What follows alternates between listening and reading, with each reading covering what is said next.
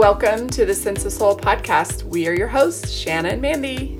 Grab your coffee, open your mind, heart, and soul. It's time to awaken.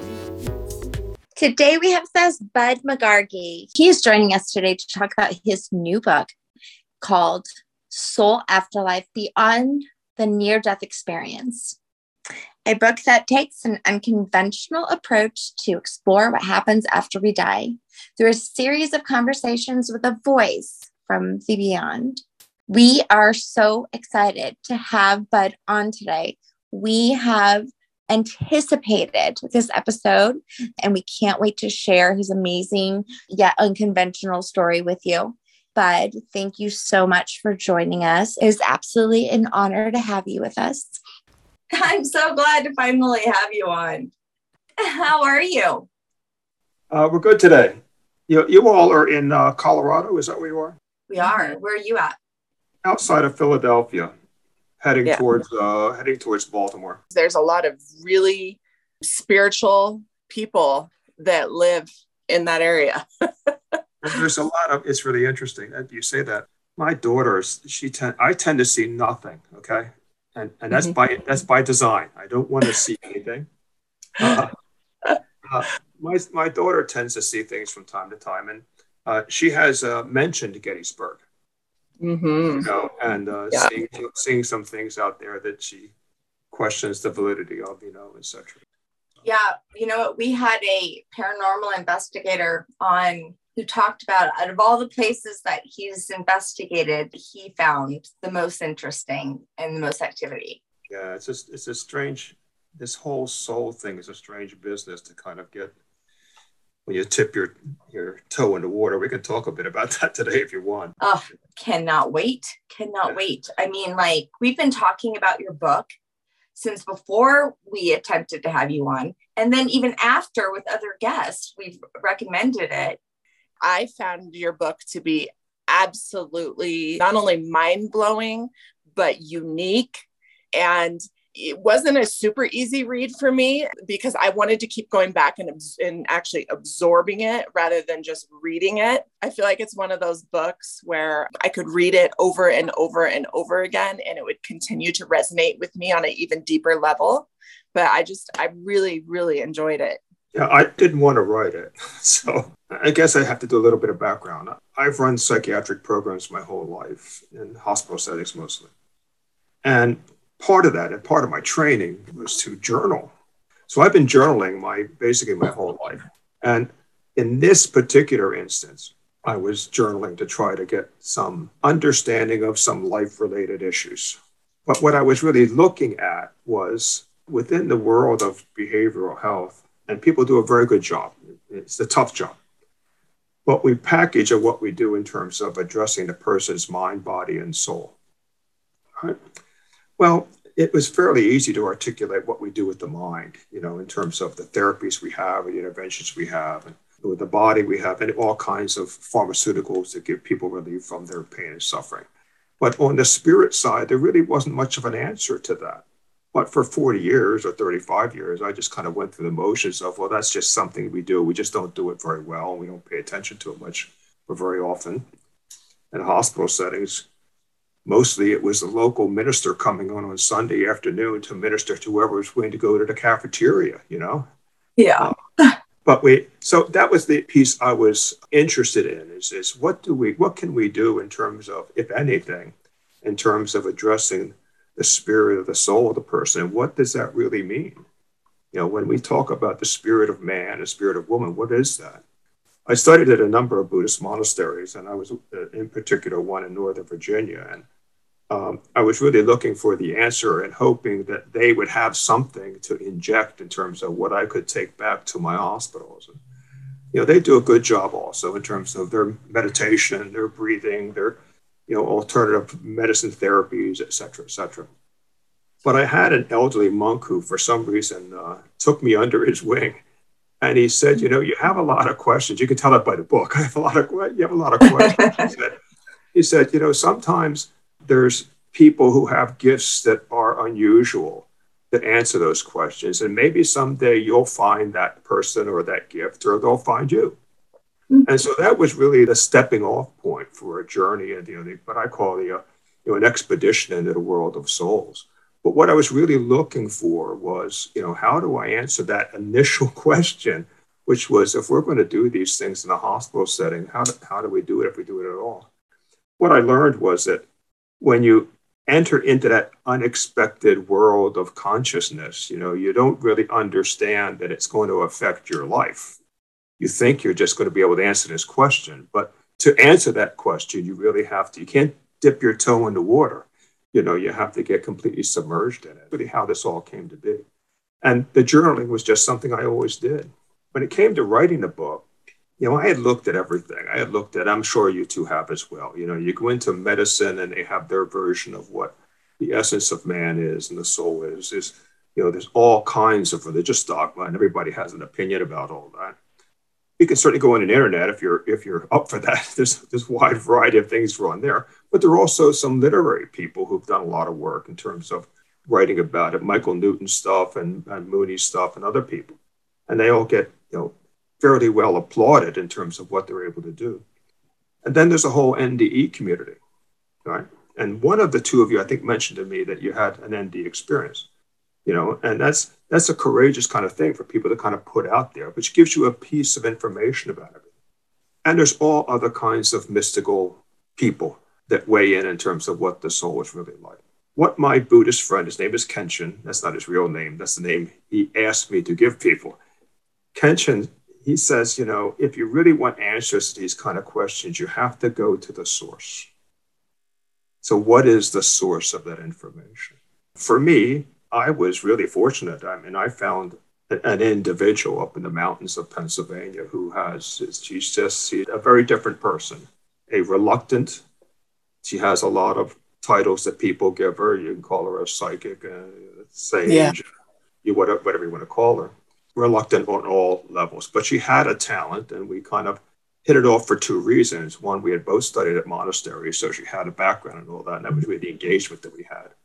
And through that relationship, you know, there's really you know, five books that we've written together, the latest of which is The Afterlife.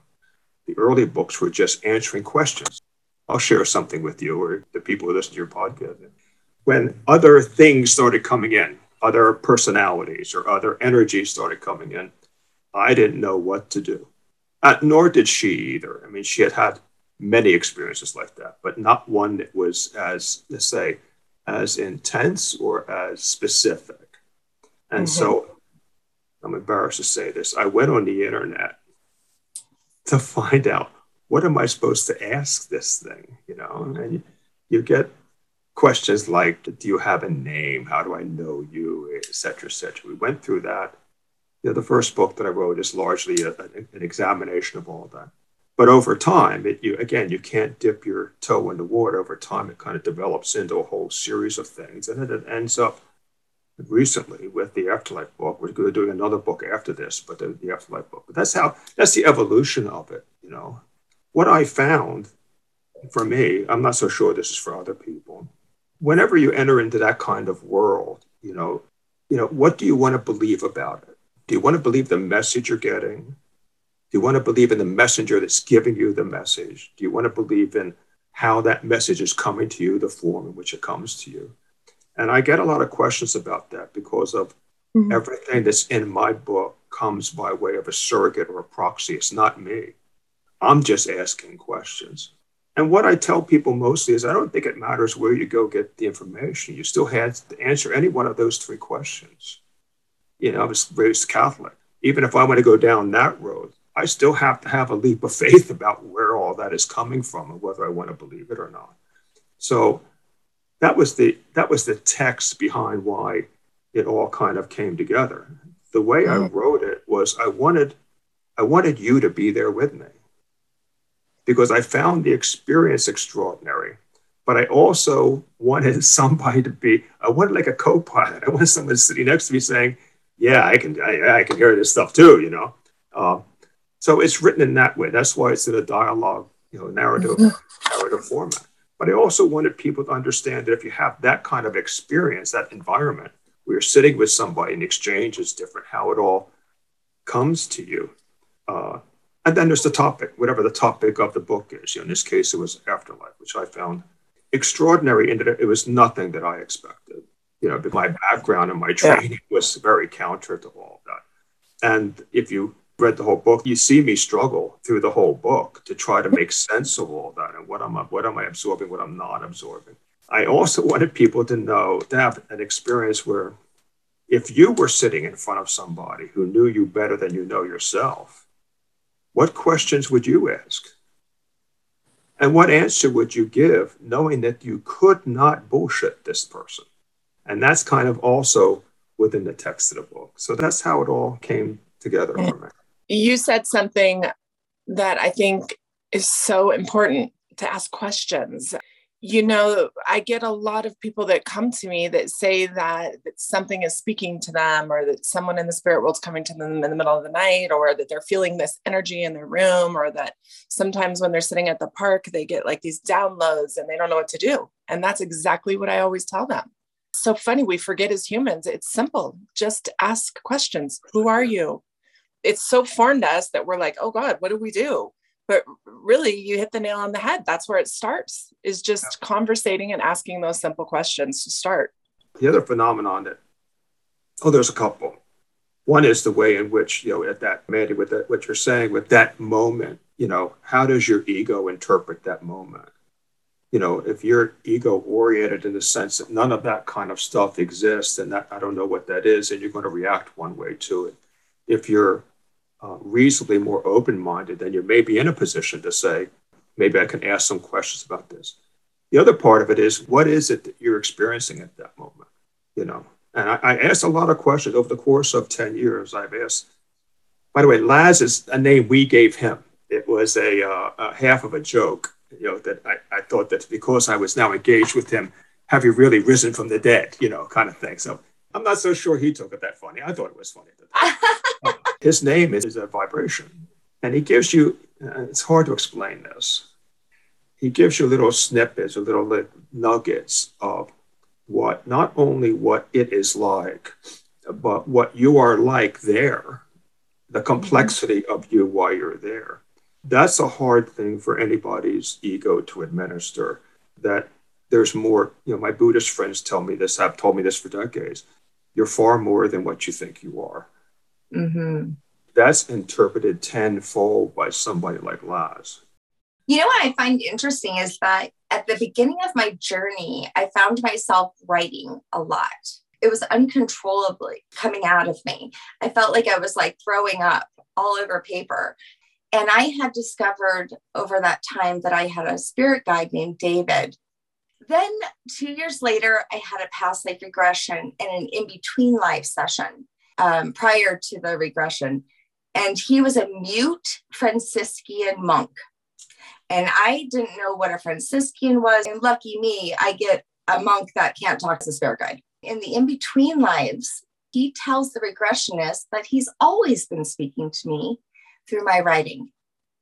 And I was like, oh, well, that makes so much sense now. He also, or in, in between lives, he called me by my soul's name. And it was like not a name, it was like this long, drawn out sound. Yeah. It sounded like Nia, but it was very drawn out. Um, yeah, it, it, was it very music, strange. It becomes musical, right? When I was reading your book, that really stuck out to me because it was so validating.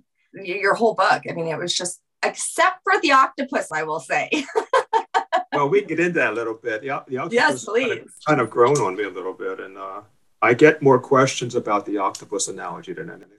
Oh, they're fascinating, though. Just unbelievable creatures. Yeah. It's funny because right around that time, I had just watched that documentary about the man with his his best friend octopus and octopuses were coming out at me after i read your book everywhere you know how that is the awareness i accidentally sent an octopus emoji to shanna like a couple days after i read your book but before we jump into the octopus, can we back up just a minute? Like, how did you get into this behavioral health position? What was it that actually just was like that nudge to you where you were like, I am going to dedicate a lot of my time to researching the soul? You know, I've thought about this, uh, especially at my age now, about how, how anybody kind of gets into the rhythm of doing what they're doing. And when I look back, I just kind of fell into it.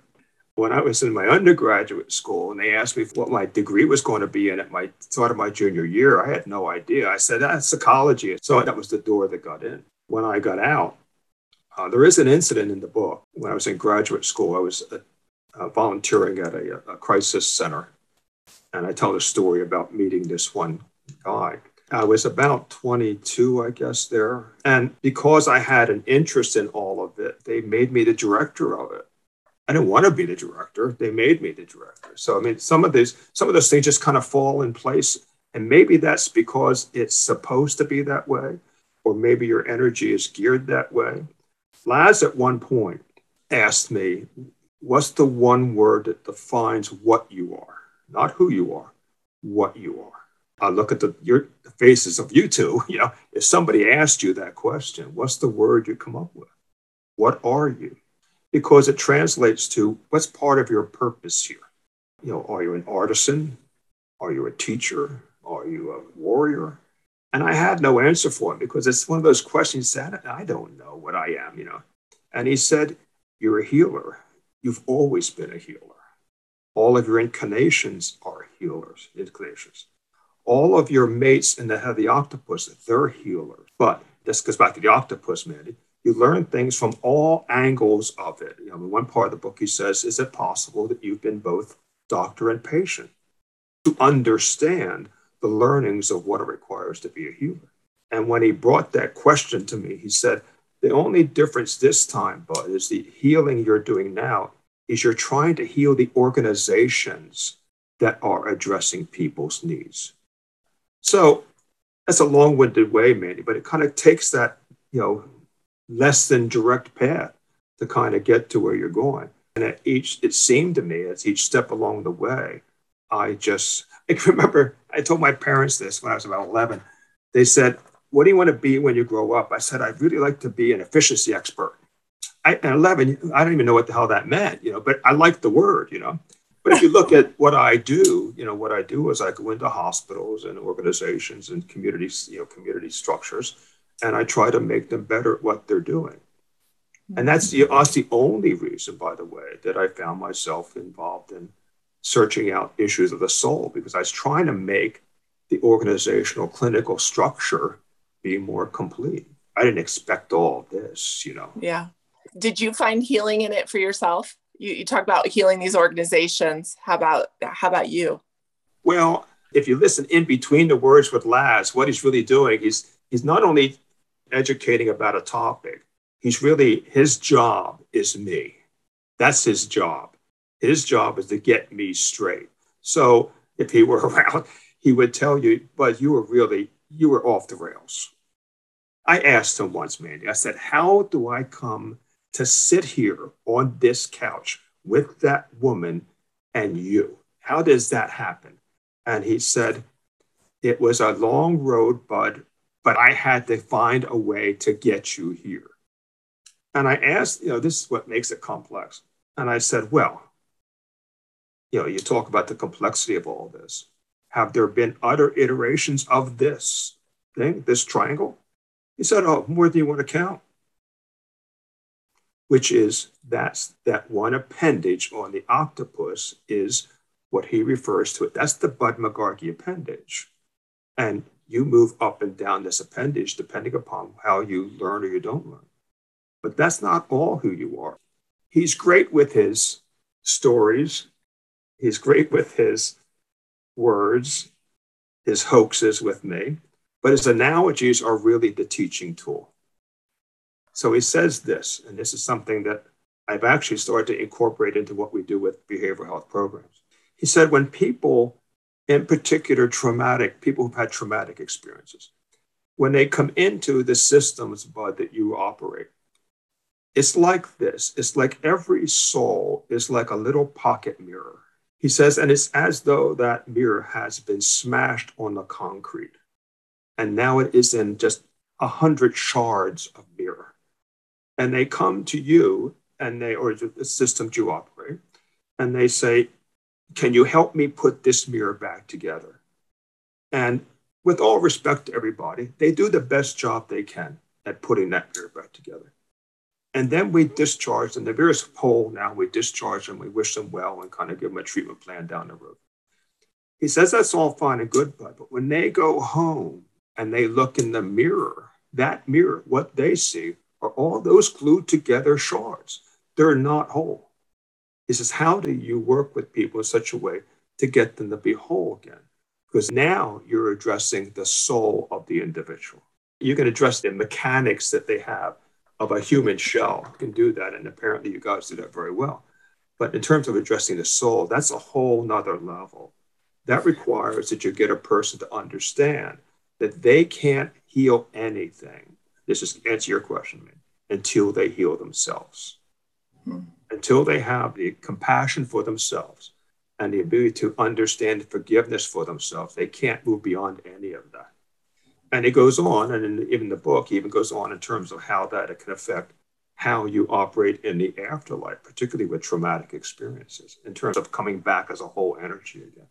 So that was that was an eye opener for me you know that's like so emotional for me because and i actually just wrote about it last week. It was called icu like you know like in the hospital the icu and then dash icu like i-s-e-e-u and the writing was about how i see people.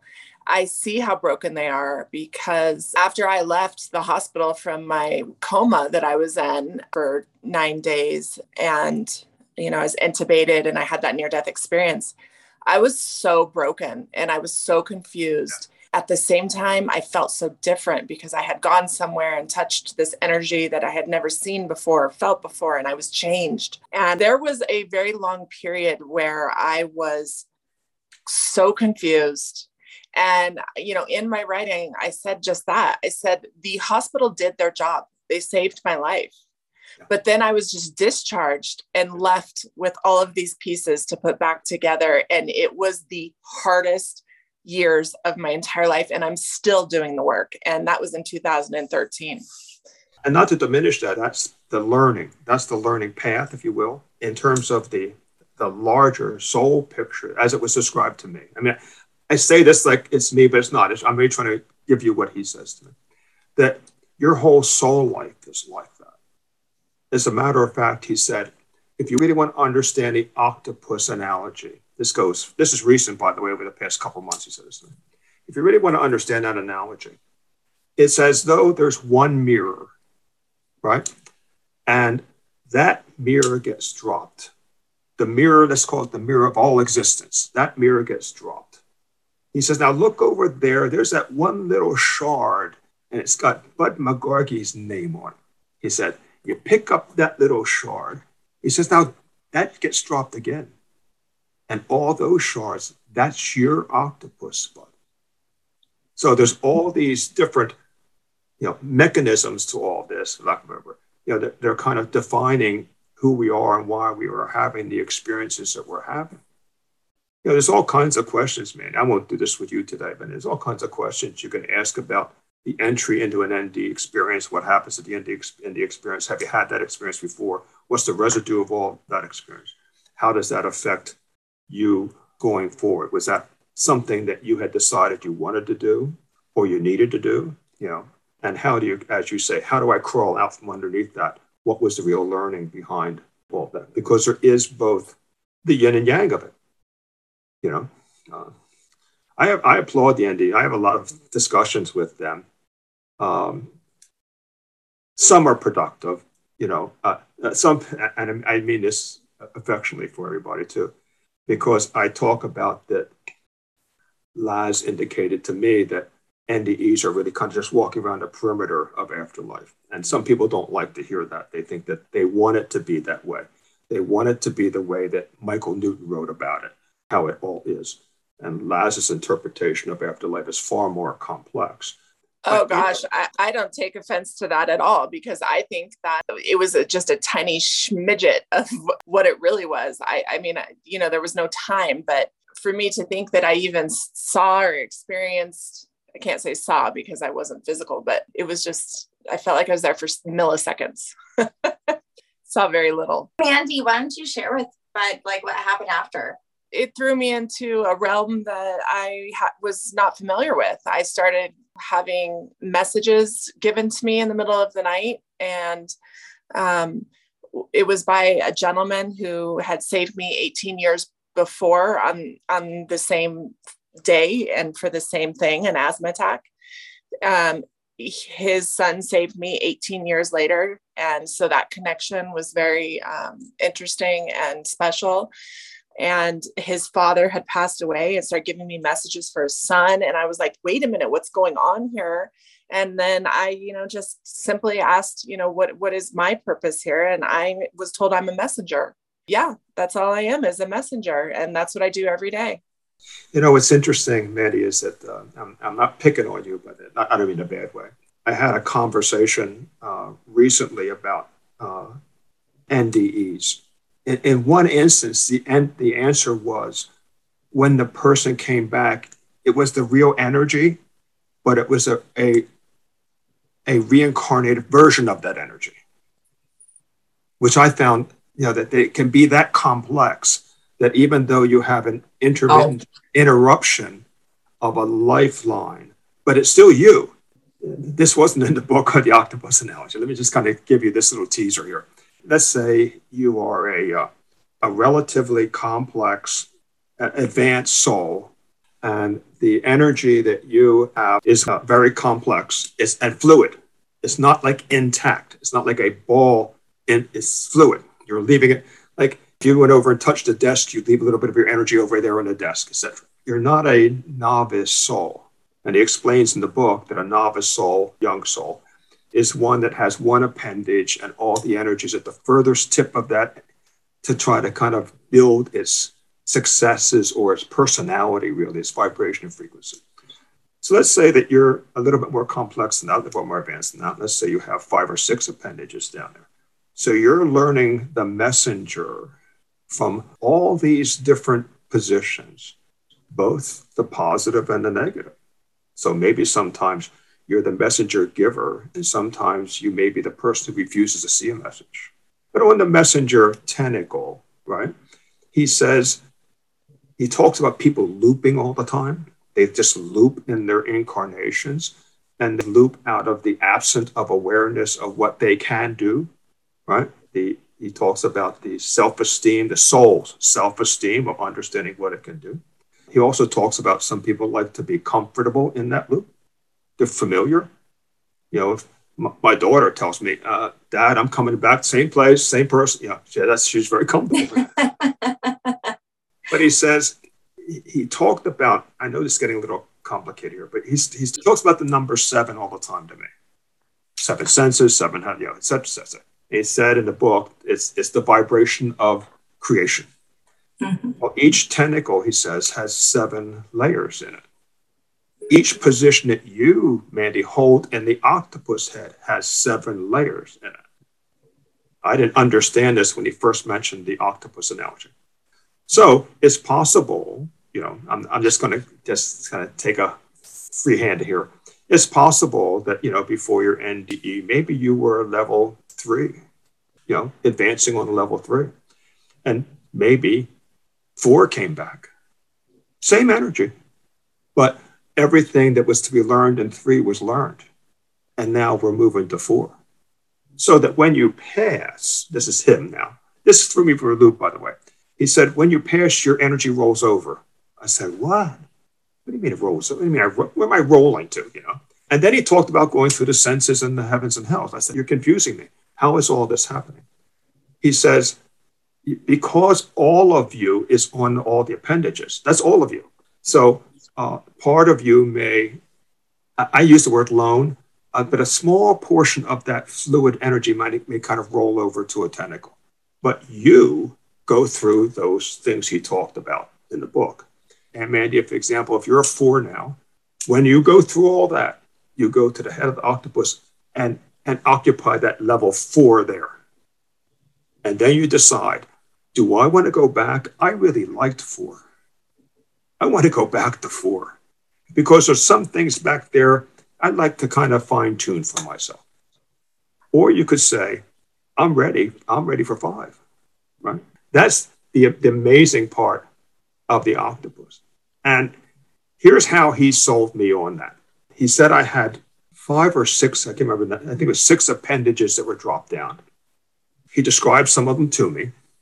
I won't share them with you, but I did describe what some of them are doing. And he said, Isn't it interesting, Bud? And it will be about 10 years ago. He said, Isn't it interesting, Bud? About 10 years ago is when you went to the monastery.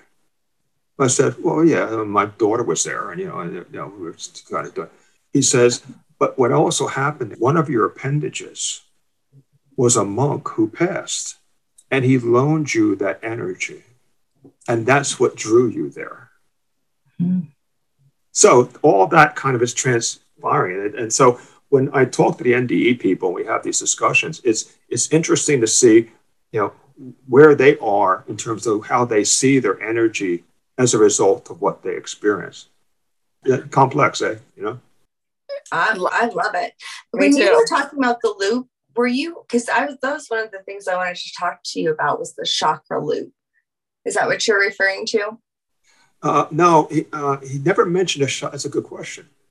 I, I may ask that next time I go. Uh, he never mentioned that as a, and we're not done with it. But uh, no, the only thing he mentioned was that the, the, the, mechanics of moving through, methodically moving through each moving level. through, yeah, the, yeah, the levels it's, of. It's not a loop, but it can be like an interruption okay. of, of movement. Like, and he's big on because I'm big on it he's big on uh, uh, trauma. That if there's a particular traumatic event that that somehow doesn't get balanced out, not so much resolved but balanced out, that that portion of that soul can stay within the confines of that, and that will. And if they're at, say, uh, you know, I don't know, say they're at the heart level of the chakra, that that may prevent them from moving on further until somehow that gets resolved. You know, yeah, that makes sense because like when I was going through mine, when when I'm thinking as my I'm thinking of myself as an octopus at the moment. Yeah. I I went through so much loss and I felt like what had happened to my human body, myself, how it felt is that with each loss I felt stripped and at one point it was like i felt naked because i had nothing more i felt like i could lose at the moment and the only thing that was left there was my soul. Isn't that interesting? In, in the rawest of forms, right? In the rawest of forms. Yeah. So then you make a choice, though. There's a choice that you always can make, right? So you, so like I like how you said Mandy could have chose to either stay where she was, or she could have chose to, eh, you know, go up a level. I think it's more complex. Again, I hate to do this to you. I think it's more complex. No, no, no. This is part of the new book where we're talking about chaotic energy. It um, is. But if you but if you look at it through this lens, that you, uh, well, let's let's kind of agree on a premise. Let's say that you're. Let's go back to Mandy again. She's she's that she's that four up in the head of the octopus, and she's thinking about a five, and it's kind of being laid out to her in a certain kind of process.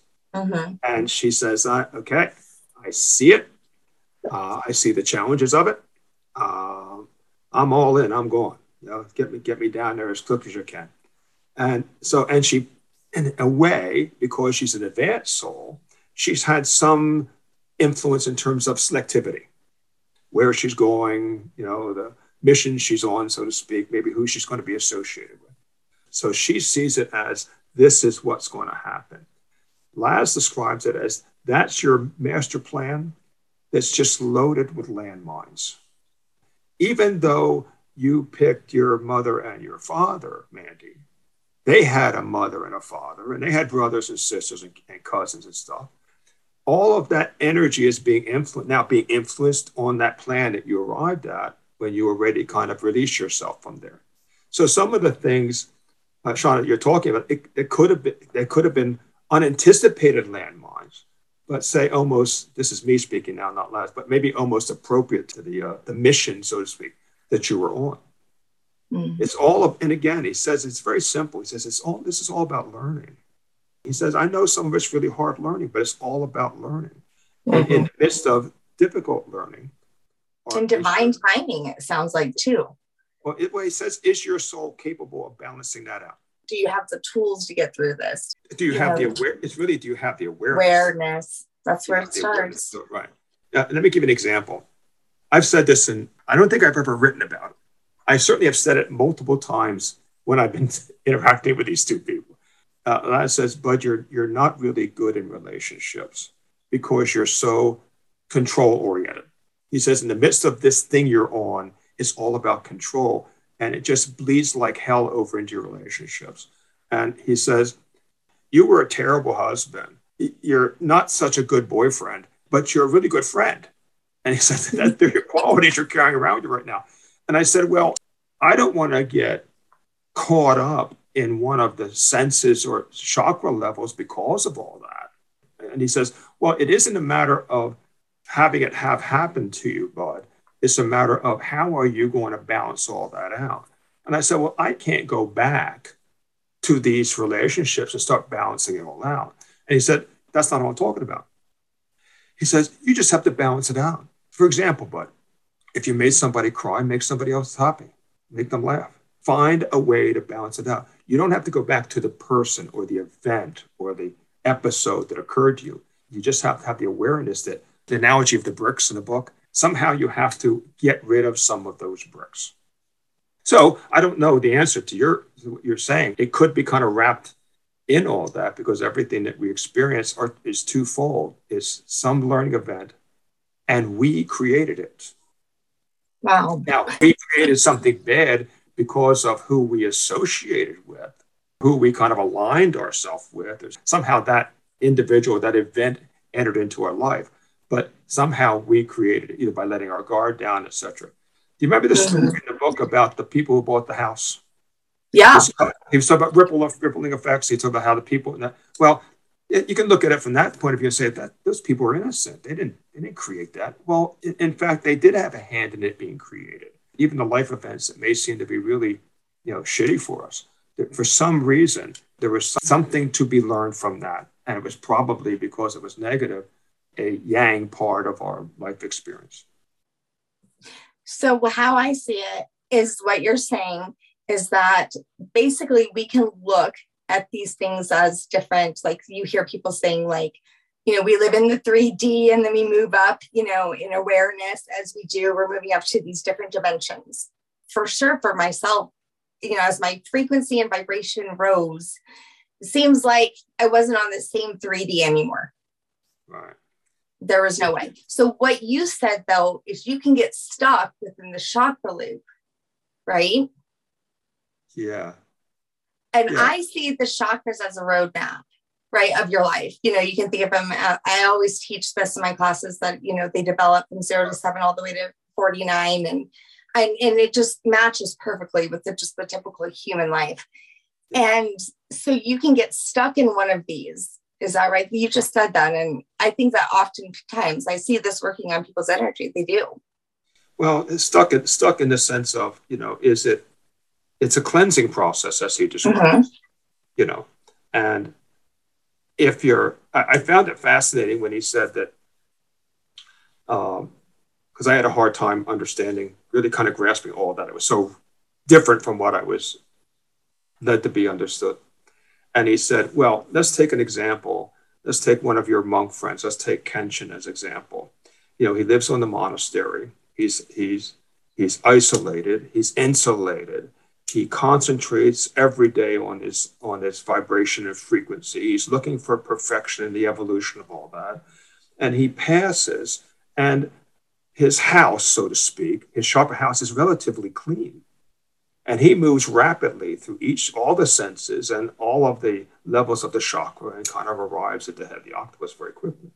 He says that's very different than somebody who has i guess like most of us Family. has a roller coaster vibration level that's all over the place and things that we've done that we you know that that needed to be somehow cleansed or corrected. And what fascinated me about it was the issue of trauma. That actually swung charlotte for a loop too and she's never heard of that or imagined that or had anybody else say that to her.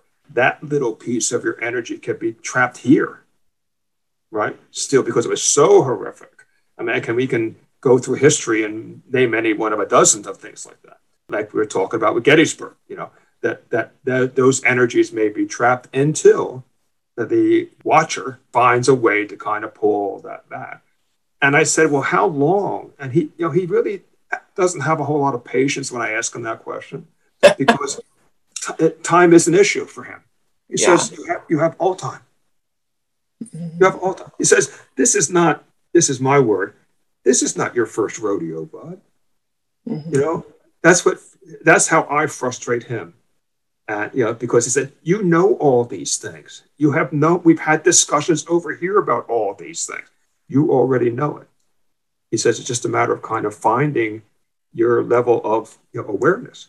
He says, The problem with most of the, he calls them humans, is that when they getting to the point of awareness kind of rocks their world because it has to change and they really don't want to change and when you find awareness in what it is you know a new kind of open-mindedness you know it disrupts how you're supposed to live your life now because it's relatively i mean if you and i if the three of us walk down the you know i can't walk there we drove up to starbucks and we started talking about this in the corner of the room there'd be people in starbucks kind of moving to the exits you know, because this just isn't on the front burner for most people. They're really, and I tell us this, Laz, most of us are, we're just trying to get through the day down here. And he said, that's okay. You have to get through the day, but you can't ignore the issues that relate to your soul. This has me thinking about this particular shaman that Shanna and I know. And she told me one time that people like me who've experienced um, leaving their their physical body a couple times that she would suggest doing a soul retrieval a soul retrieval soul retrieval. So it's you know it's supposed to be pretty intense because they believe that especially people like me who've been in comas you know our soul leaves us. And for me i believe that was also protection. But that little pieces of my soul have been left behind and i need to retrieve that back to have that wholeness again.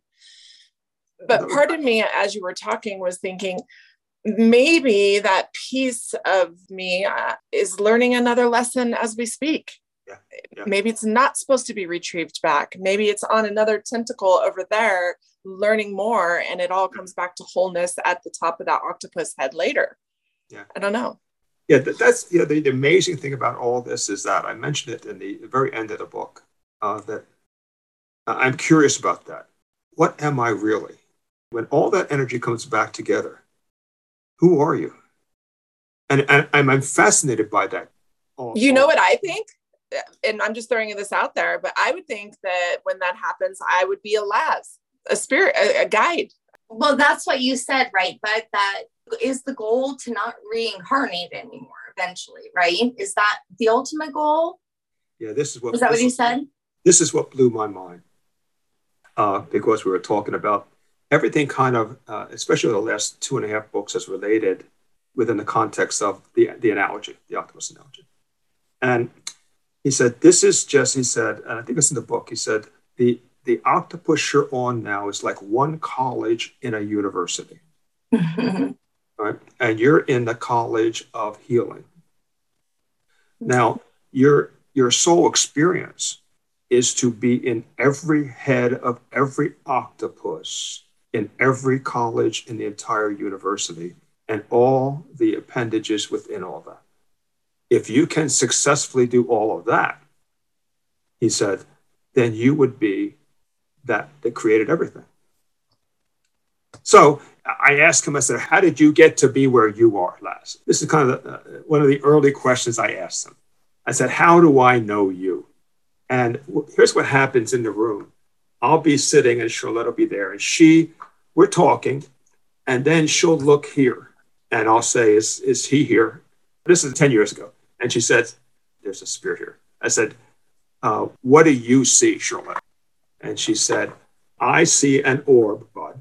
It's an orb, it's about the size of a basketball. And within that, I see this figure. And I say, Well, what does this figure look like? And she described him uh, uh, uh, in terms of what he in terms of what he looks like. In the course of things, I would I'd ask him, "How do how do I know you?" Mm-hmm. And Charlotte mm-hmm. would say, "Well, he's just looking at you, but like he's dumbfounded." And I said, "Well, what? That's before we called him Laz." I said, What's he dumbfounded about? And I, she said, I think maybe you're supposed to know.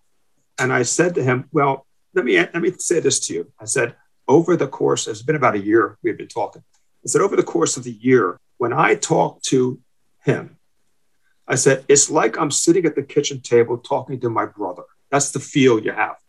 Mm. And she says, now he's shaking his head. it reminds me of Edgar Cayce. I, I, actually wrote some things for you, and I'll, I'll read you in a minute. And I said, well, how how did we have a life together? That was in the that was in the internet, by the way. Did we ever have a life together? He mm-hmm. said, we we had one life together. Uh, it was in Jerusalem. We were basically, I would call say street waifs, just kind of living hand to mouth on the street. Wow. And he, he got into a lot of stuff that apparently I got him into a lot of trouble and ourselves in a lot of trouble. and he said, and the only thing I said, well, where are our parents? And he said, you don't remember? I said, no. He, he never answered that. He said, well, what happened was that I was faster than you, and they shot you with the arrow and you died. And that was the life we had together. And I said, Well, were we, were you my older brother? He says, I've always been your older brother. Oh, wow. So, so and uh, later, as the years passed, I, I, try not, I kid him about what he wears all the time. Uh, uh, and he kids me about the fact that I'm losing my hair and he's got glorious locks or something like that. But Charlotte said he presents himself in the personality that you would remember from that time. Right. That's the familiarity, Bud, that you That's feel how he talks to you. as though he's sitting across the kitchen table. And he physically presents the way that he was when you two were together. Wow. You know, that's interesting too, because I have over like a six year period had put together my very first past life regression. I was a Franciscan nun. So when I finally found David years later, and then actually it didn't come so quickly that you know that I knew he was a Franciscan monk because I I I didn't even know what that was. So when I put it together and I realized we were both, you know, um, you know, he was a monk, I was a nun, and we're both these, you know, Franciscan, and we're both in the same medieval time too. I had gotten verification through an Akashic reading that we had a life together. Yeah. People ask me all the time about the uh, that exchange, you know, when you're sitting with someone who's a psychic oracle medium, whatever you call it. Yeah. Um, uh, and the, they always ask me, well, what was the one, was there one thing that they said that was indisputable? Mm. Mm-hmm. And I say, well, uh, that's not Charlotte, number one. Uh, Charlotte has never told me anything is going to happen, not going to happen. That's not our relationship. I said, but within the context of the exchange, there have been, I wouldn't say many, but certainly enough to kind of grab my attention. The one that grabbed my attention early on was that I would, I asked a question one time. What happens and when I go there, are, we're there about three or four hours every time I go. So a lot of it is kind of just tra- I transcribe everything, tapes all over the place. And at the end, I have questions, my own personal questions. And I said, Laz, I have a question about repetitive dreams. I said, What's with repetitive dreams? And he said, Well, memories, baggage is on your aura, past lives, maybe. He says, But what are you talking about specifically? And I said, Well, I have two. I said, One was uh, I'm walking out of a field, like a field of uh, wheat or kind of low, like waist level wheat, and there's a forest behind me, but I'm walking out of that. And I said, What is that? And he says, I'll tell you in a minute. Tell me the other one. Horse's ass, right? Yeah. I said, okay. The other one is hard to describe. I said, I'm sitting, there's somebody with me, it's undefinable.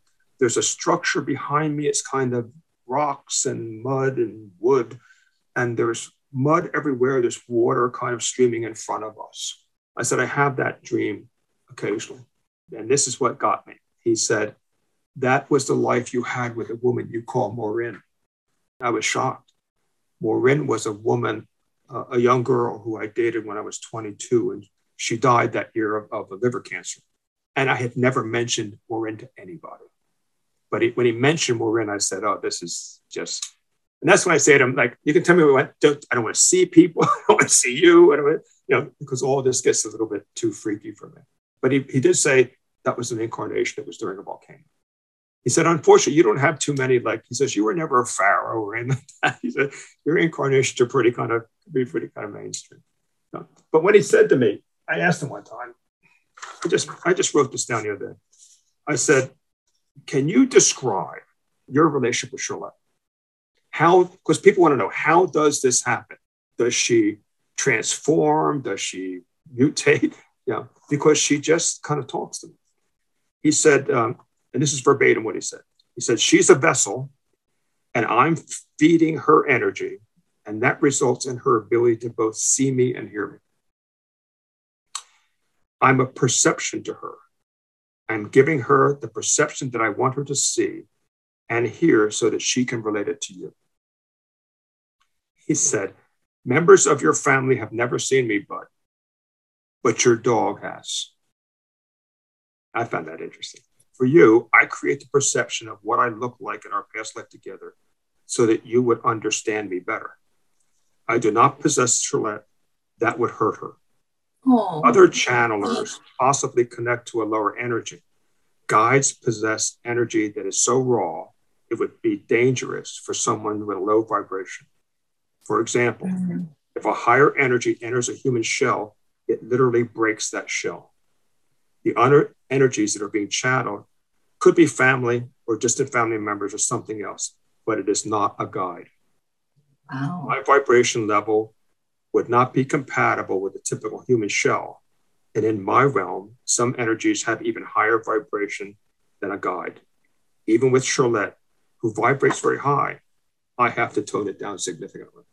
You know what I find so amazing is that, and I'm, I'm almost jealous, is that you seem to get very clear messages from him. And I think that many times, I know, and for me, I mean, I'm putting together, it's like the greatest puzzle in the whole wide world over years. And it's like just an ombre puzzle. It doesn't even have pictures to help me. It's just very difficult. But it seems like you're getting very precise things. And maybe it's because I am busy, you know, because I'm not able to be in the space of the head all the time. So I'm receiving whenever am able to go there. So I only get that much. I think what is it? What do I don't I don't recommend this uh, to everybody. Um, if you read all four in a sequence, you you would not see what happened in afterlife in the way you're talking in the beginning. It it it, it was an he took me on a journey. It was an evolution. Okay. And it, it was an evolution of yeah. Okay. Of kind of feeding me little nugget here, a little nugget there, whatever. First of all, I love the way you just read I mean, it makes it makes so much sense. You know, like my vibration, the level I'm at, I'm able to receive messages from family members. Uh, you know, that's just where my energy's at. So that, to me, that really resonated. What you just read. Thank you for sharing that. Yeah. Um, I wanted to touch base really quick on um, water um, throughout your book, I almost felt like water, like I, water was on my mind the entire time. There was a lot of things, you know, talked about like um, waves and the splitting of the souls, um, and that it's like rain. You also talk about um, breath and water. Um, I, I tend to feel like I can tap in a lot and get a lot of messages when I'm showering. Like water is just such a high vibrational element. Um, can can we just talk about water and breath and um, the significance of water that you've learned through your spirit guide? What would you like to know? So, for example, let's start with the splitting of the soul. You compare it to rain. You explain, you know, that the person's body is like the dam that stops the soul. Yeah. Yeah. Uh, boy, this is complex. Um, ac- actually, um, the entire sixth book is about the elements. So you're kind of on the precipice of where I am with him and then where he's taking me. Uh, well, in the beginning, he talks about water is life. He talks about what all of them are water is life, fire is regeneration, earth is uh, stability, air is a child. He calls air a child. He told me one time, Mandy, this is interesting, you mentioned showers. He said, when was the last time you thanked the shower? the water in the shower? When was the last time after a thunderstorm you went out and made sure the trees were okay? You know, uh, when you stand on the ground, can you stand on there with your feet and really feel the message sending to you, the grass?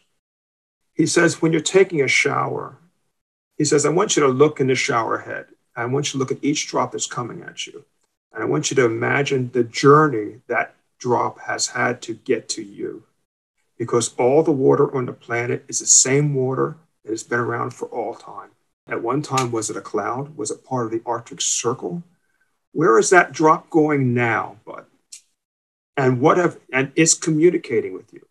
It can change, water can change your life. He said, the sad thing about water is this.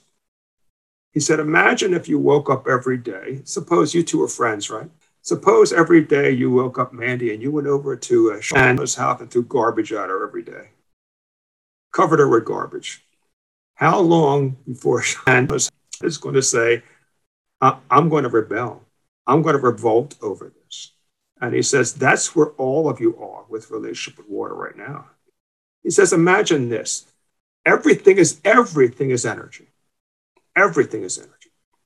As all of you, this is generalized to all, as all of you create these pockets of energy that you're sitting in right now, which is loaded with negative energy, right? Chaotic negative energy. And there's chaotic positive energy but we're loaded with, it says, imagine the water in the air affected by that negative energy. He says, what do you think would happen, bud? I said, well, does it, is it changing like the electrical qualities, uh, the vibration of the water? He said, well, yes, but it's absorbing the negativity. So he says, and when that happens to water, because water's electrical, he says, eventually water will go into a free fall. And when it free falls, it's going to land somewhere. And what do you think will happen when the water is negative and it lands somewhere in a free fall? And I said, Well, uh, that way you can have floods and stuff like that. He said, Yeah, he's like a possibility. He said, But here's the other possibility your water, 70 some percent of you is water. What happens when that, when that message, that water message comes and hits you? He said, it could literally shut you down. He says, that's the impact that water has on your life. He says, you are, you are water. You come from water. You were born out of basically water. He says, but why do you think, I don't know what you do in Colorado, guys, when you go to a lake or something, but here on the, we have the Jersey Shore, and there's an enormous attraction by everybody to go to the shore. And he says, what really is happening there is his mother is calling you home. He says, You are water. And eventually he says, You'll be water. You'll be a water again.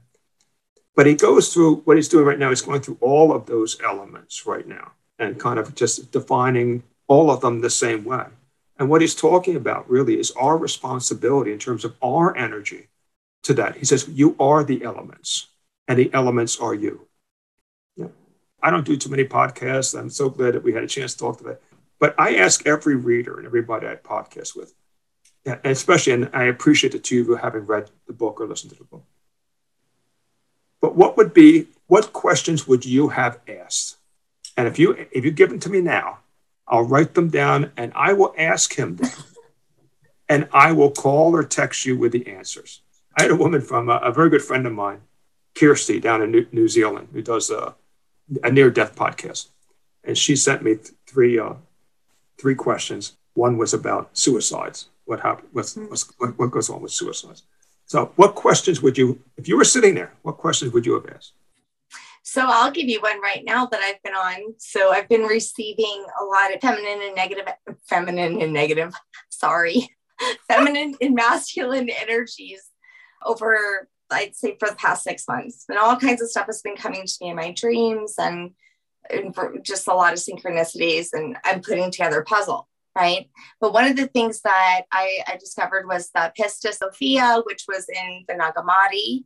And I've been doing a lot of research on um, some of those unearthed sacred texts. And so it is said that Sophia, which means wisdom, right. uh, was not added, you know, specifically to the Bible or taught because it is a feminine energy.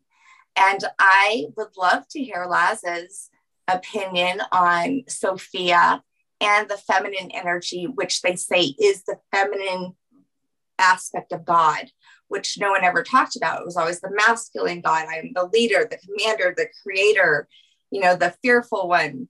Uh, I have an army, right? And so, you know, it was hidden, you know, these books about Sophia, the feminine aspect of God. I would love to know did, the other side slots. Did you see the movie, the movie The Shack? The what? The Shack? Yeah. Did, did you, Mandy? You see yeah. the Shack? Yeah. yeah, Sophia and The Shack. Yeah. Um, oh, wait, really? Wait, what? Yeah. Sophia is part of the Shack movie? Yeah. When he goes I haven't into, seen that movie goes, in 10 when years. He goes in, when he goes into the cave and it's judgment. Do you know what we're talking about? I can't remember that part. Jesus, they cross the river. He walks across the river with Jesus. Oh, Jesus, yeah, I remember that part. Okay, Jesus sends him up the hill. He goes into the cave and he meets a woman that's sitting on a, on Sophia? a chair. That character is Sophia. It has to be. I'm gonna have to go rewatch this. I mean, I never yeah, heard of this thing. You know, I'm starting to put lots of things together. There's another movie that someone else just mentioned that Sophia was in it, and that it probably was referring to that. And so I'm like, so people knew, and they've been throwing hints in that, and I've just really gone down this rabbit hole about her because you know, I'm just it just amazes me how it seems like so many things were hidden from the world by you know the hierarchy just for their benefit you know to have power and control. And it just it seems like a very beautiful thing that's happening right now is that we realize that you have to have a balance. You can't be all masculine and even women have become so masculine. And so I, i've just been really embracing that feminine and wanting to kind yeah, of I, I guess know the energy more I will ask him specifically, and, and I'm sure he'll go off in detail because it's kind of a it's not a specific question. It's kind of a generalized uh, category. Yeah. Um, I can guess a little bit though, uh, I, but I'm always wrong with my guesses. By the way, every time I try to guess, we always think we know. I, I, I, try to I try to psych him out. I'm always I'm always he always takes me in a different direction. Um, but I, I, think I think he he believes that we're you know we're all we're all part of all of it. You know, mm-hmm. he, he asked he asked me one time whether that in my incarnations what I will have to experience and not because I asked about male, female, and that kind of. He says, "Well, yeah, because you are you are of the Creator, and the Creator is all of that. So, uh, you know, you'll not only have you'll not only live that, you'll live you'll live black, brown, yellow, mm-hmm. red, white, um, Republican, Democrat, yeah, heterosexual, homosexual, uh, uh, all the mental illnesses, all of the handicaps." Wow. You'll, you'll live all of that because that's the totality of the experience. And I, I said to him one time that, well, how many lifetimes does that take? Hmm. He says, this may shock you. He says, it never ends. Mm. It was hmm. never intended to end. He says, there's what? He says, what are there? there X billions of you on this planet? Just this planet? There's X billions of you? And just this dimension? And uh, he says, and all of those souls are have to learn everything that there is to learn in every, in every planet, in every dimension, et cetera, et cetera. He says it goes on forever. He said, and I said, well, has it has it always been like this? Mm-hmm. He says, it, yes, it's always been. He, he doesn't take shots at the scientists. He just says he feels sorry for them. He says that they, mm-hmm. you know, he says, for example, they still don't know why you guys exist. They can't mm-hmm. understand consciousness. How can they understand what, you and I are talking about here today? He says, or they think it all happened with a bang. He says, it didn't happen with a bang. He says, this universe has had multiple iterations of it. Multiple, multiple, multiple. multiple. Same with your planet, same with you. He said, it's, mm-hmm. it's, it's the Russian dolls. It's a doll within a doll within a doll within a doll. And that just, that's when I say, I've had enough. I'm going home. My head hurts. I can't make sense out of all this. You know, that's how I feel lately with the whole Sophia I, thing. I have a friend, you know, it's a three hour drive for me. And I have a friend that I call over after every session. And she says, Well, what did he say to, what did he say tonight? I said, I, I, I can't explain it. I said, right? I have to. And I've even mentioned the book. I mean, having the transcripts gives me the opportunity, much like you said at the beginning, that mm-hmm. I can listen to them over and over again, and slowly pieces of it make oh sense. Oh my God, yes, but, but right. not all of it. That puzzle, yeah. Well, that's you know, I had a dream that was so significant, and it just reminds me of what we were talking about the water and the lake and stuff. But I mean, so here I am, and I'm with this man, and we're at the end of this lake, and he holds this oyster shell to me. And he looks at me and he's like, This is the yolk. And I'm thinking, Well, that's an oyster shell with like putty in there. But, and then I'm like, Oh, and then all of a sudden water drops onto the oyster shell and goes into the water and like life is created. There's like a tadpole. And then he kind of goes away and I'm like, oh, yolk, like creation. And then he just goes away because I start thinking too much. And then I had just last night was watching Jeopardy. And what was it last night or the night? The night before.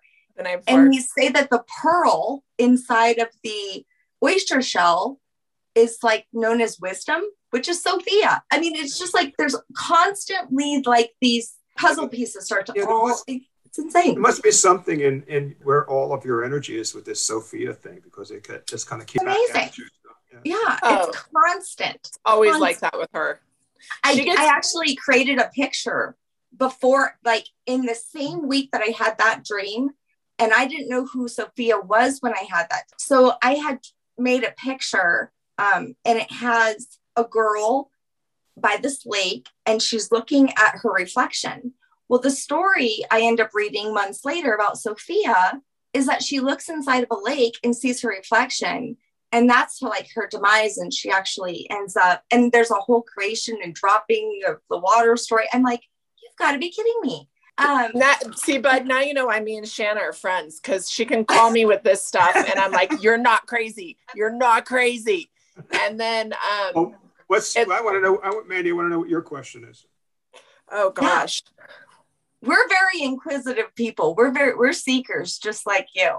So we probably could write a list you know, long for last. It's, interesting when you say that when you look in the water, he actually uh, used this recently in, in this new book about water being yes, mirror. Of course, right. Uh, that it reflects you. And he was he, where he was going with it was when you look in the mirror, what do you really see?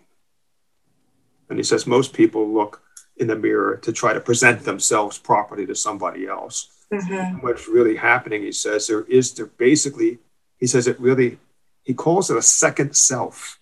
He yeah. says it's not real, like it's not like a real you, but there's a there's, there's an energy bouncing to it and back to you. And so when you right. look in the mirror and you say, "Boy, I look like shit today," that's that's kind of back that's coming back to you. He says water when you do that with water, it does the same thing.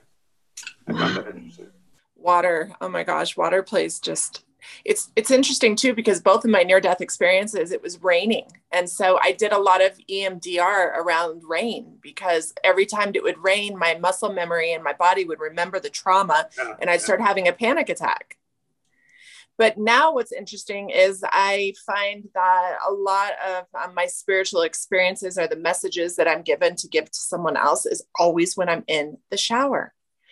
So, it, you know, if you think about it, that that water element has really played an extremely important role in my awakening and with some of the things that I do now. I mean, it was so wild. The other night, I'm in the shower and I'm Shanna is so sweet. She got me a um, a waterproof uh, paper pad for my shower because otherwise I was like running in and out, putting it in my phone real fast so I wouldn't forget. and this is how I get my messages. It was like the jean jacket with the patches. The pins need to be safe and the scotch and the whiskey and cornbread. And that's all I got. So I I get out of the shower and I'm like, here we go again. I'm a messenger. I have to listen. So I text John Woodruff, the fireman that saved me the second time. I said, Your dad told me to tell you the jean jacket, scotch and whiskey, cornbread, and I listed it. And he calls me and he's like, You're freaking me out. Oh, and a brush. And I'm like, Why? He's like, he sends me pictures of the jean jacket with patches he said that the pens for the jean jacket are in the safe. They were from his great grandfather from World War uh, II. Um, he, uh, he sends me a bottle and a brush that he just pulled out of his dad's stuff. The bottle was called Scott's Whiskey, which cool. is so cool. And then he just found his father's brush. And so all of it in my ego wanted to twist it and be like, this is crazy. But I just let it just simply send to him as is. And it all made perfect sense to him. Okay. I will ask him about you personally and water. And he says this about all the elements that all the elements are no less alive than we are. Mm. But our ego doesn't allow us to kind of branch out there because it beyond the ego, it to think that would be too bizarre you know, to think that you mm-hmm. could actually. He did. He did tell me once that water has very specific healing qualities. Yeah, yeah. I, I say that all the time. You can stand in a shower and you can ask. You can ask. He says whether you believe it or not. That's the whole. That's the. That's the key. Whether you believe it or not. He says, well, Jesus knew that, right? John the Baptist. He said it's a matter of desire. You know, it's a matter of believing it. It's interesting about when Jesus walks on the water. You know, mm-hmm. and and he said that happened. He says there was a Jesus. Yeah. He says, but there were a number of very advanced souls, he said. Yeah. That when they came here, they came here without any doubt about anything. He says, if you had no doubt, you could walk on water. He says, a problem with you, but you question everything. Yeah. yeah. When he kind of loops back with the octopus and he says, you know, there's a reason I use the octopus. Mm-hmm. And he says, because the octopus can grow a leg. Mm. He says it can change its environment, it can change itself. It never doubts that. You know, has no doubt. I said, Are you telling me that when I am whole, when all of my appendages are completed, all seven layers, mm-hmm. and I'm back in the head, fully loaded, he says there isn't anything you can't do. Mm-hmm. He says the problem is most of you guys are all over the place. You know. Yeah one appendage is a one, another one's an eight. Yeah, you just you kind of like all over the place. Because that answers your question, uh, Manny, about how could I be a guide like Laz? Guys like Laz have completed all of their appendages successfully and are now whole in the head. Yeah. Now I asked Laz, I said, well, what's next for you? He said, well, what's next for me? He says, I can do this.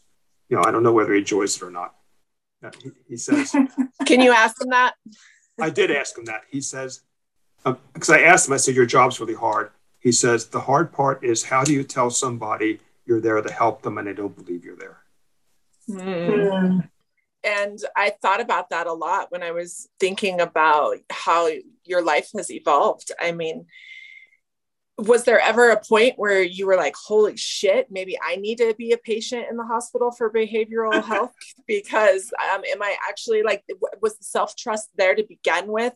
Did you trust it? Did you doubt it? Were you like i can't put this out. People are going to think i'm crazy. Like you know because for shannon and i it takes a lot of self-trust to be able to not only uh, believe it. And I don't even know if it's a, for us, it's a feeling. It's not a thought. It's this feeling you have where you know it's truth. What is it like for you? Um, uh, I'll answer it two ways. Uh, first off, I think I'm, I'm an extreme skeptic. I mean, extreme. And so on occasion, I'll go into where Charlotte and I sit and I'll be looking around. I'm still looking for cameras and microphones. so, and, and she just, she just laughs at me. Uh, uh, so, so that I think, and with Laz, it is again, it goes back to that question before, Mandy. I mean, what, what do you want to believe about anything? You know, I can tell you this that when you go from what I was doing for a living to this, whether you believe it or not, you don't take a lot of the old historical baggage or people with you because there isn't a lot of believability about it as a group. I can't tell you how many individuals though have come over and said, you know what, I have the same, you know, I got the same, you know. But in mm-hmm. terms of in terms of announcing that to the universe, that's a whole other thing. Like, why did you write the books? I wrote the books because I had to write the books. It actually became that simple because they say, well, you could have stopped after the first one and just had like a vanity book for your shelf. I said, answering the questions became compelling for me. I had to know what the answer was, or at least how to try to find what the answer was. And the further you, you get into it, you know, the more it, I don't know whether it's intrigued or what, but it just kind of layered itself over and over and over. It's a lot well, like it was your experience, though, too. Yeah. But you were, you know, I think there's a difference between, like we were, t- you mentioned faith earlier. It's like you have to have a certain amount of faith, yes, but in your own experiences nobody doubts the fact that it's crazy that it might be crazy that we're you know believing in most of the stuff that the bible is saying. I get some religious individuals who used to be friends of mine who they'll make a comment about how what's in the book is the opposite basically of what they think or believe. And like you know how could you have done that but et cetera et cetera? I said well i just did this what you ought to consider is maybe writing your own damn book you know you, you have to take a shot at what i'm writing i'm just i'm just explaining my this is a journey. It's you know, it's like it's really no different in some respects than if you and I went to Italy and we wanted to write a book about how to tour Italy. You know, we're having some experience in Italy, you know, over the last 10 years. We just write about it. It's really no different than that. It's the topic area, it's the substance of it, and the way in, in which it comes. And uh, mm-hmm. When people ask me about that, they'll say, well, what makes her so so unique? And I, I said, I don't know because she's the only one I've ever been to. I mean, I, am not, I'm not into that. I'm not kind of going around the country sitting yeah. with people who have skills. I said, I will tell you this though. It's like Mandy's fascination with water. It's like this. I believe some people, I think everybody has some kind of, uh, let's say, medium or psychic ability. Whether you acknowledge it or not, that's a whole other thing. Agree. For yeah. those people, they're the people that go down to the water and they put a toe in there, right? just a toe, just enough to kind of remember what it was like or whatever. And then you have people that will go in up to their knees, and people like some of the people you want to read about that go in up to their waist. And then you have people like Charlotte who are literally submerged in it, right? I mean, that, and that's kind of the, the, the beauty of having found somebody who you could find a way to believe more in, I think was really one of the one of the major substances of the book, or all the books again, it all boils down to you know what do what do you believe? Do you believe the message, the messenger, the way it came to you, or whatever? Because if we put ten people in a room, we'll get ten different versions of everything. Right.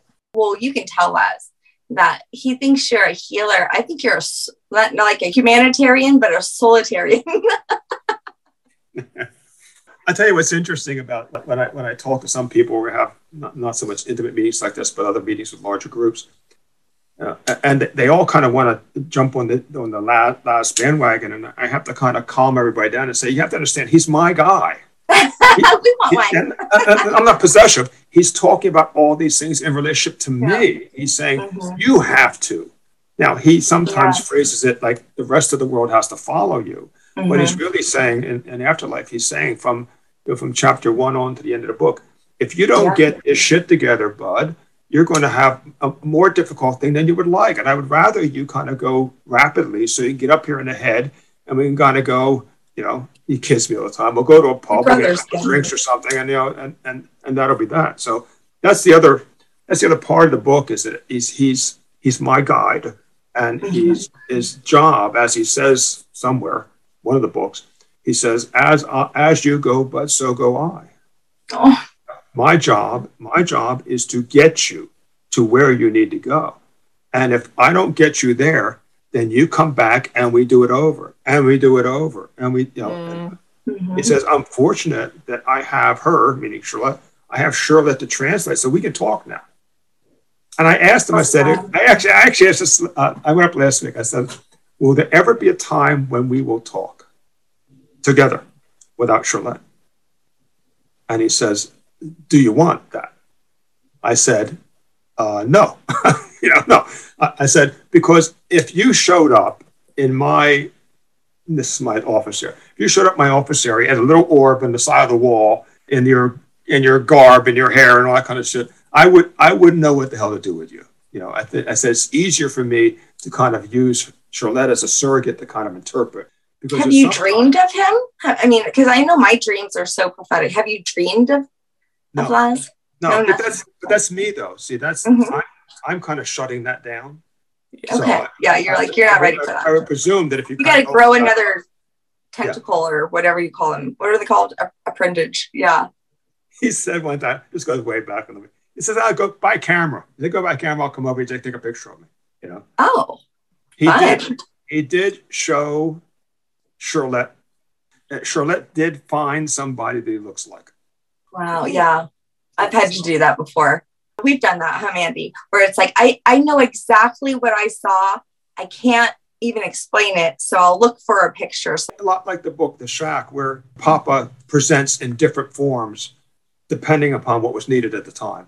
And I think mm-hmm. what he's saying through the way he presents to Charlotte is that I'm presenting and actually talking mm-hmm. and let's say intellectualizing on the level that Bud would really relate to. Right. On that vibration. If you if you had an interview with Charlotte, she would say, every time Bud comes and Laz comes, what he does to Bud is he takes him from here, he mm-hmm. marches him around the hedge, picking up all these nuggets to get back to what he wanted him to learn for the night. So the other night, yeah, no, can be can be yeah. frustrating. Can be frustrating. Yeah. Okay. Uh, and, and it comes in the form of like a question that comes from out there.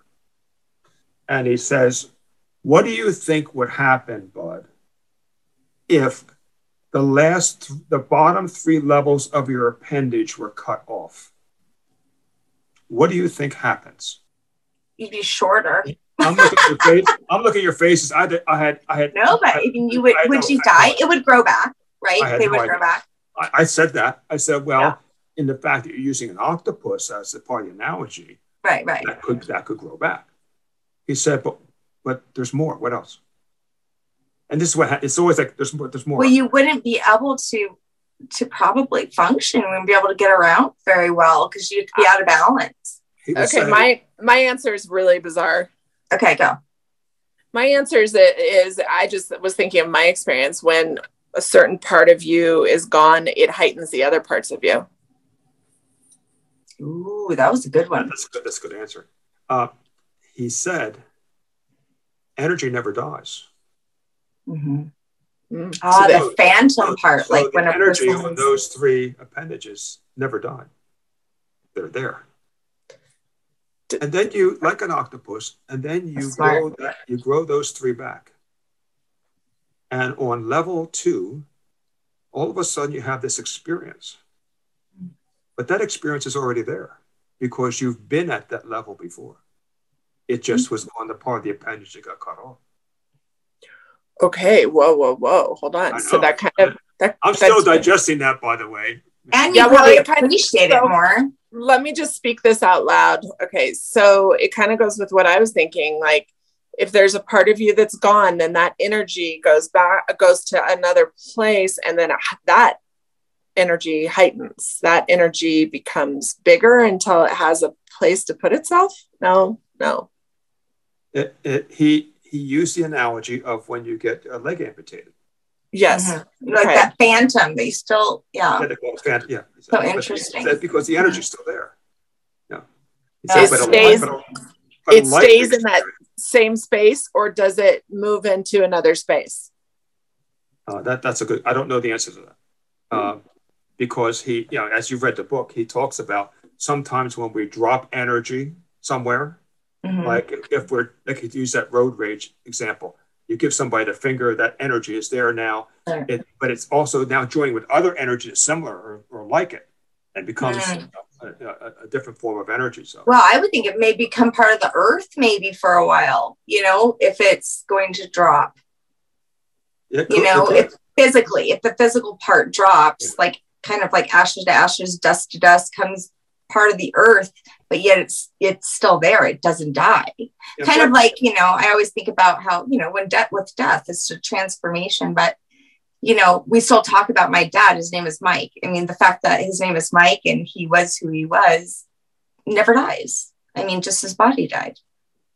Yeah it's it's, it's interesting. He told me a story once. You know he, he a lot of what he says on the back side of it behind a curtain is to try to understand how powerful you are as a soul, the mm. power you really have that's been kind of muted. The one phrase that really kind of uh, plagues me was that, you know, when uh, how the ego shuts down our ability to become really aware of our mm-hmm. soul's power. You know, yeah, those limiting uh, beliefs. He told me many years ago in another book, I can't remember which one.